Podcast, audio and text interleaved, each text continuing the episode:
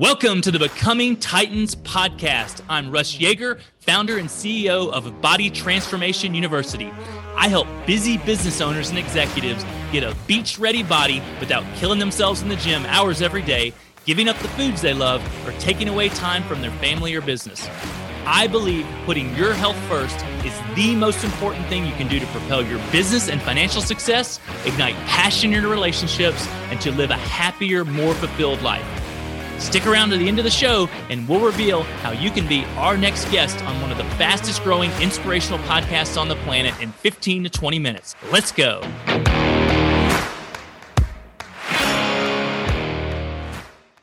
Hi, welcome to Becoming Titans podcast. And today we have Eric Facas here with us. Eric, could you pel- please tell our audience a little bit about yourself and what you do? Yeah, sure. So, thanks for having me, first of all. It's great to be here. Um, so I'm the CEO and founder of Media Cause, and we are a nonprofit marketing agency uh, that uh, looks like a, a, traditional digital marketing agency. Um, we just happen to do it for nonprofits. Um, how difficult is that with nonprofits? Because well, prof- nonprofits are profitable businesses, but a lot of times um, they have limited budgets as well. Um, do you find that that's a problem with what you um, do with them? It's certainly one of the challenges that a lot of nonprofits face. But I think one of the myths out there is that nonprofits don't have money to invest in, in marketing. And there's certainly a lot that do. So, um, like know, the NFL. like the NFL. I think they're no longer a nonprofit now. They've oh really? yeah, they decided to become a, a for-profit as they are a, a for-profit. right, they definitely are. but um, yeah, it's really important for us to serve both sides of the the market. So, um, you know, we've sort of segmented our business into tiers where we have services that make sense for small nonprofits or community based organizations that need help for $500 a month or $1,000 a month. And we've developed impactful solutions for them. And on the other end of the spectrum, we have clients that are 100 plus million dollar a year organizations. They're just working on important social issues and they have plenty of money to spend. They just need people to understand their world uh, that they operate in. So that's pretty amazing. So, um, how did you get into this? This is really a particular niche that I would imagine a lot of marketers would not gravitate towards.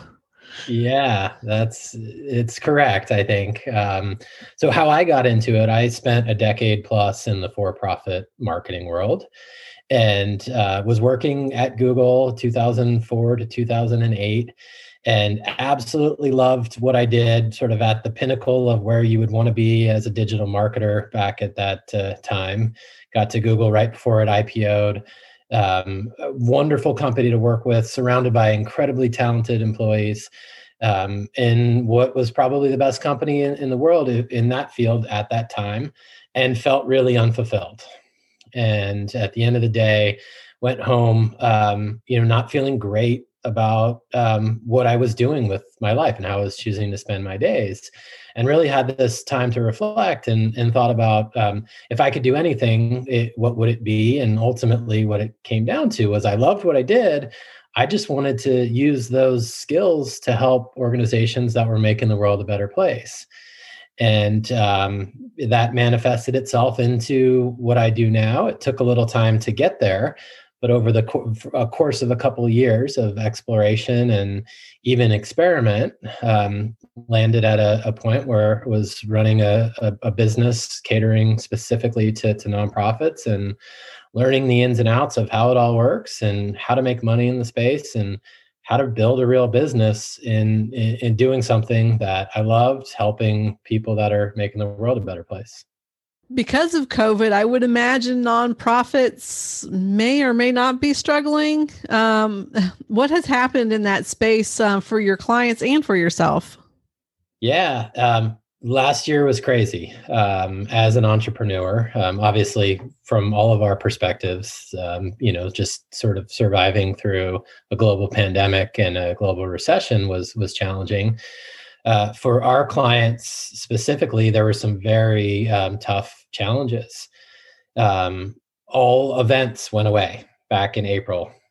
um, nonprofits rely um, a, a, whole lot on in-person fundraisers, whether that's run, walk, rides, galas, um, you know, museums, uh, exhibits, um, you know, those sorts of things. So we started to see some challenges emerge in April of last year, and um, and tried to get ahead of it and tried to try to be uh, as accommodating as we could to our partners and reached out uh, to our clients. I wrote a letter to them and just said, "Hey, this is not the time for us to enforce contracts. This is not the time for us to, you know, keep you beholden to a deal if you're struggling. So we want to be a good partner through this time."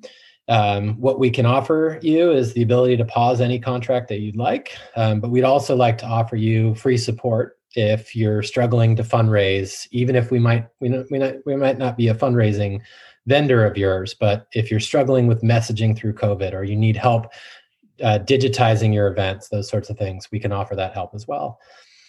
And um, what happened was it looked like um, overnight, but over the course of a week, um, half of our clients said, Thank you so much for the offer. We'd like to pause um, our contracts together and uh, we were faced with the reality of running what was a growing business to you know cutting our um, our revenue in half um, in a short period of time wow. and uh, that was the start of covid for us wow that had to be pretty uh, uh very uncertain of course and scary um, and uh, of course little did we know how long this would be it's such a long haul of a thing um, what were, did you find a creative way to resolve some of these issues?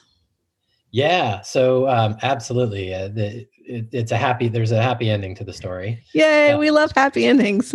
so, um, you know, I think first and foremost, we decided to be as helpful as we possibly could. You know, we were certainly facing business struggles, but so were so many others. And um, we, we, we knew we weren't alone and we knew we were in a position to help others. So um, we decided to take the time that we had, uh, the newfound time, because clients needed a, a bit of a break to reassess and offer free help to nonprofits that weren't our clients. So we posted office hours online and just said if anyone needs help messaging through this sign up for an office hours and any number of our executives or senior account directors will set up time to just brainstorm with you to talk to you to, to tell you what we're seeing.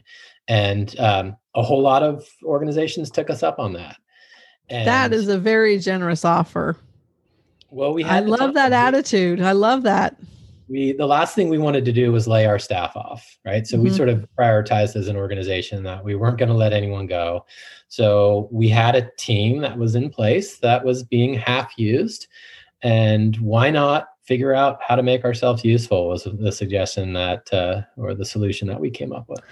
And by paying it forward to these organizations did it come back to you in a lot of different ways Absolutely, not not directly. Uh, you know, we weren't fishing for clients. We were trying trying to be helpful, truly. Mm-hmm. Um, but certainly, the karma came back. Uh, a lot of our existing clients um, raised their hand and said, "Hey, um, there's actually I need more help right now." So you know, not the ones that paused, but co- coming up with solutions to how do we support uh, frontline workers or global health issues. And so, a whole bunch of clients needed more help. Um, and a handful of new clients that we hadn't met yet kind of came along and said that they needed help. And um, you know, it didn't take too long for us to bounce back to, to where we were over the course of about um, four or five months. We were able to recover from from where we were. A whole bunch of clients came back. They had sort of taken a, a two month pause, and they came right back to us after things had settled a little bit. And um, yeah, we were able to finish the the year on with our best quarter ever in Q4 of last year. And um, and on top of that, we actually won an award from Inc. magazine for best in business for the marketing category for how we handled the challenges of the, the year. Congratulations. Thank you. That's pretty exciting. Never in a million years could you have imagined from the beginning of COVID to get to the, the award from Inc. That's yeah. pretty amazing. It really shows that you know the go giver heart um, makes a really big impact within your personal world and everybody else's that you touch. Yeah, thank you. That's fantastic. Congratulations. Um, so what has it been like to manage all this while being at home with your family? Because you have two beautiful kids. I saw on Instagram, I think it was. I was researching you. yeah. Yeah. Um, for for us, it's been great. You know, we've had more family time together than we've ever had, um, and so it's sort of been priceless to be able to to work from home, have them uh, on Zoom for school, and take breaks during the day. Um, you know, we we eat dinner together every night. We never did that when I was commuting back from San Francisco to to where I live, and you know, so um, we've definitely taken it in stride, and you know, there's certainly been challenges of not seeing loved ones outside of our home and friends and and all of that. Like many others, it's been you know challenging to be somewhat isolated. Um, but yeah, it's been it's been wonderful for for us to be able to spend so much quality time together as well. Were you? Did you have any um, major Zoom accidents um, because the because the kids were at home? No, but you know, there's plenty of unexpected visitors on Zoom calls. At any moment, my kids might walk in here and say hi.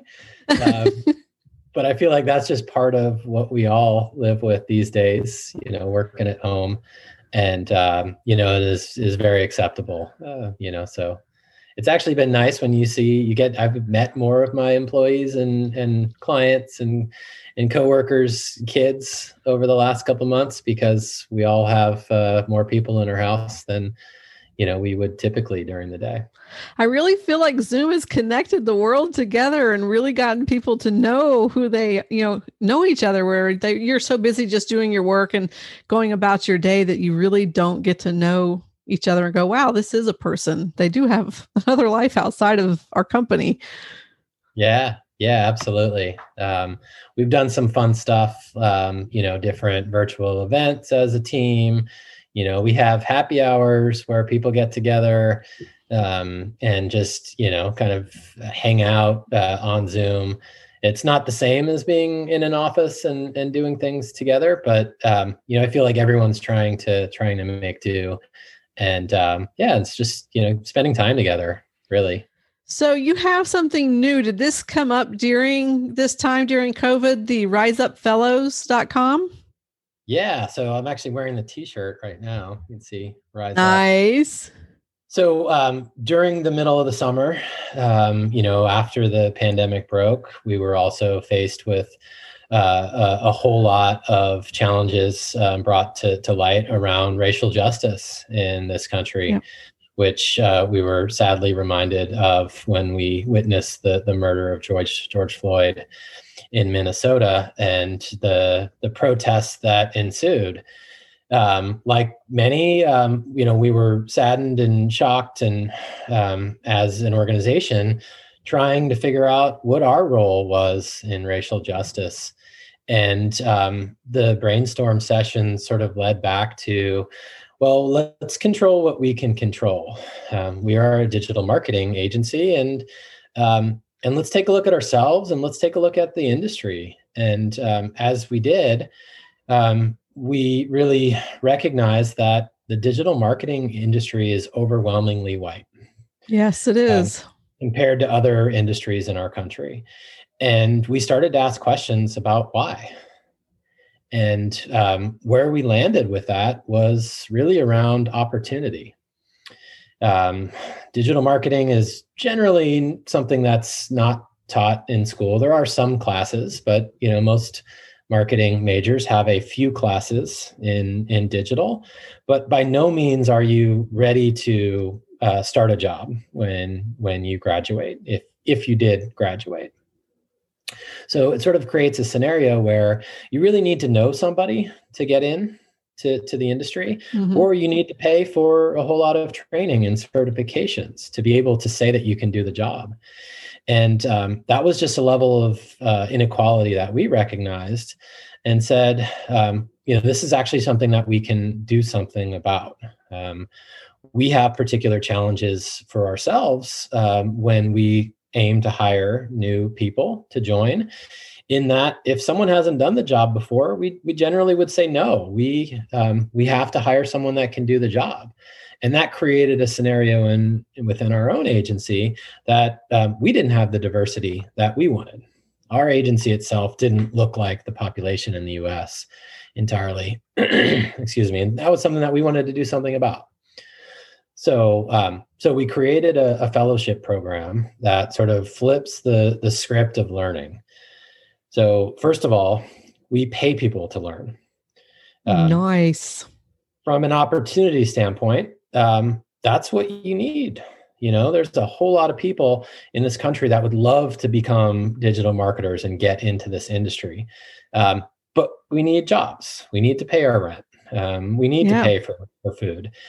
And uh, and that creates this sense where if you didn't sort of have the opportunity to take a free internship or pay for yourself for training that you can't get your foot into the door. So we said um, we're going to pay people for four months to to be part of this program. So you know they can quit um, the the restaurant job or the gig employment that they had um, so that they can dedicate the time to actually learn um, and then we also pay for training we um, have all of the courses that people need all the hard skills that you can learn like search engine marketing and social media and facebook ads um, and seo and those sorts of things these courses cost money so we pay for that as well um, we also pay for people to get an at-home office setup.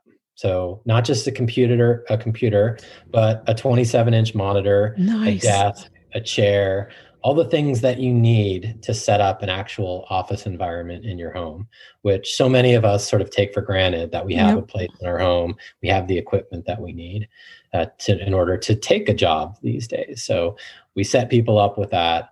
Um, and um, and then the next thing we decided to do was to say, okay, well, um, what what else is missing from a candidate? Like, what would they need to know for us to actually be able to to hire them? So outside of the setup and the hard skills that you need to to know, there's the soft skills. How do you manage relationships with customers? How do you project manage things? Um, and those were all trainings that we have built in house at our agency and um, and so we were able to combine that with the the hard skills that you need and then the last thing we identified was experience so great. You've done it all online. You've you've read all the books. You've watched all the videos. Um, you sort of know how to do it but until you start doing it um, you really don't know how to do it. And it's hard for them for anyone to get a job without any level of experience. And so we tried to combine what we were doing uh, through offering free services to nonprofits during the pandemic uh, with the idea of individuals needing experience. And so we started offering pro bono services to nonprofits that needed help getting set up with a Google Ad Grant, for example and um, and we were able to do that pairing our fellows with a mentor that does this for a living to ensure that they were learning and the quality was was really high level um, and so we were able to offer these pro, bono services use it as a learn, learning experience for the fellows and uh, really sort of you know combine those two to you know to, to teach people while providing great services.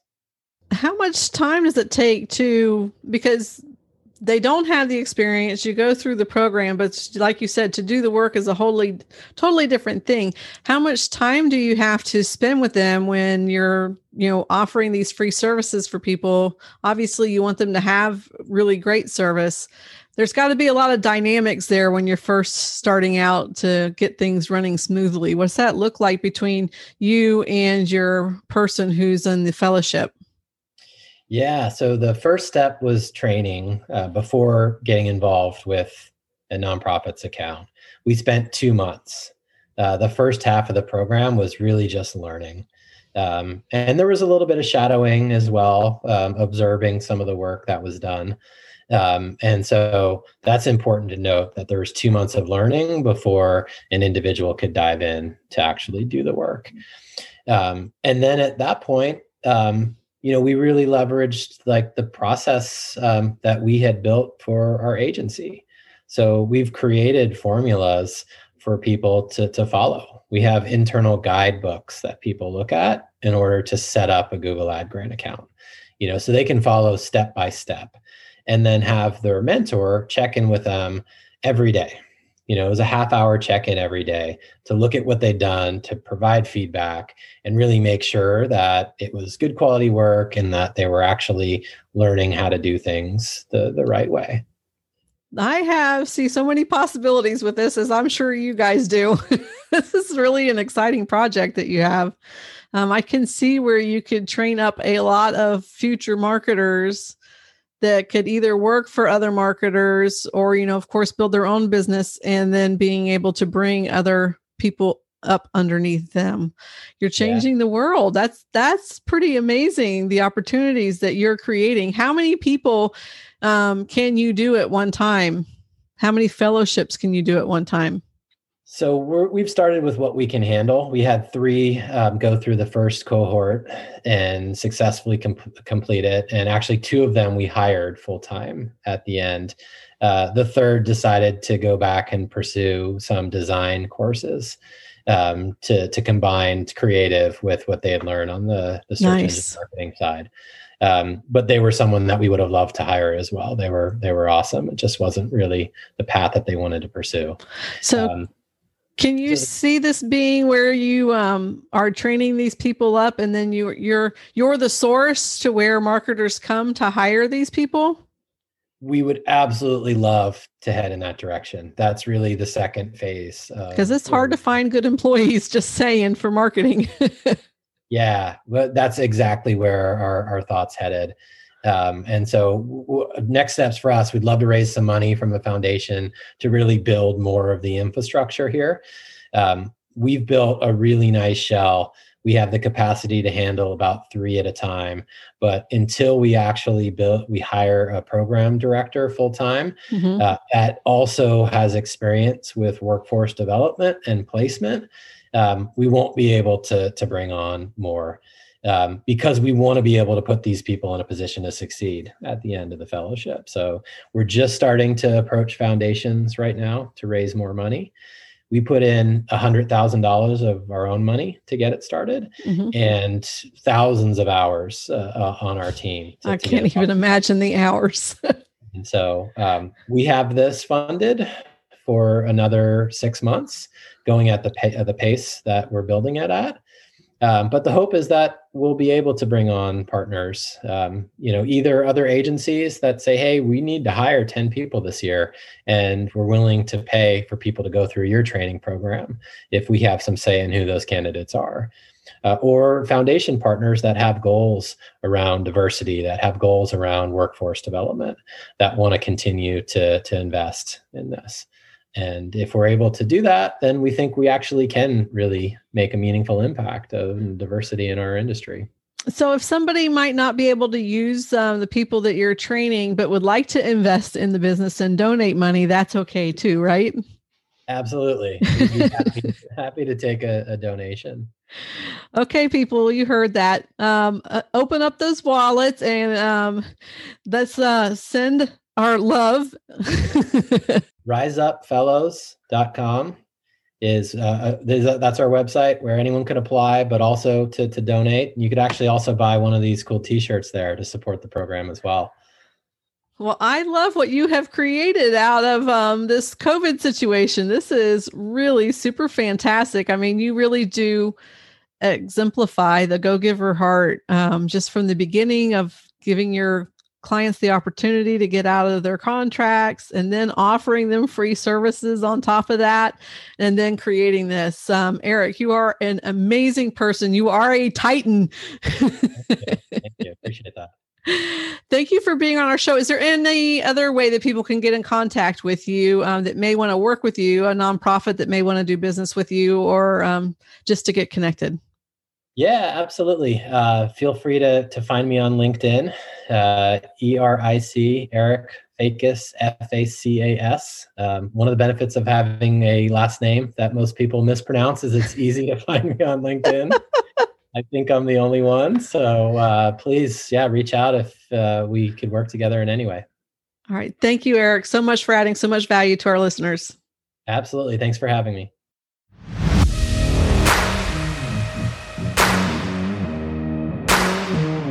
Russ Yeager here.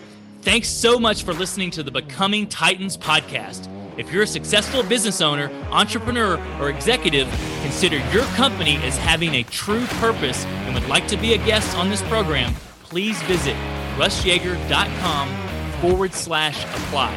And hey, if you got value out of the interview today, I'd be so grateful if you simply would share it on your favorite social media platform. And if you know someone who would be a great guest for the show, tag them on social media to let them know about it and include hashtag becoming titans. I love seeing you guys post and guest suggestions. We're regularly putting out new episodes and content, so to make sure you don't miss any episodes, go ahead and subscribe to the podcast. Your thumbs up, ratings, and reviews go a long way to help promote the show and really mean a lot to me and my team. If you want to know more about what I do, go to russyeager.com or follow me on LinkedIn, Facebook, or Instagram, all under my name. Thanks again for listening. Have an awesome day, and we'll see you next time.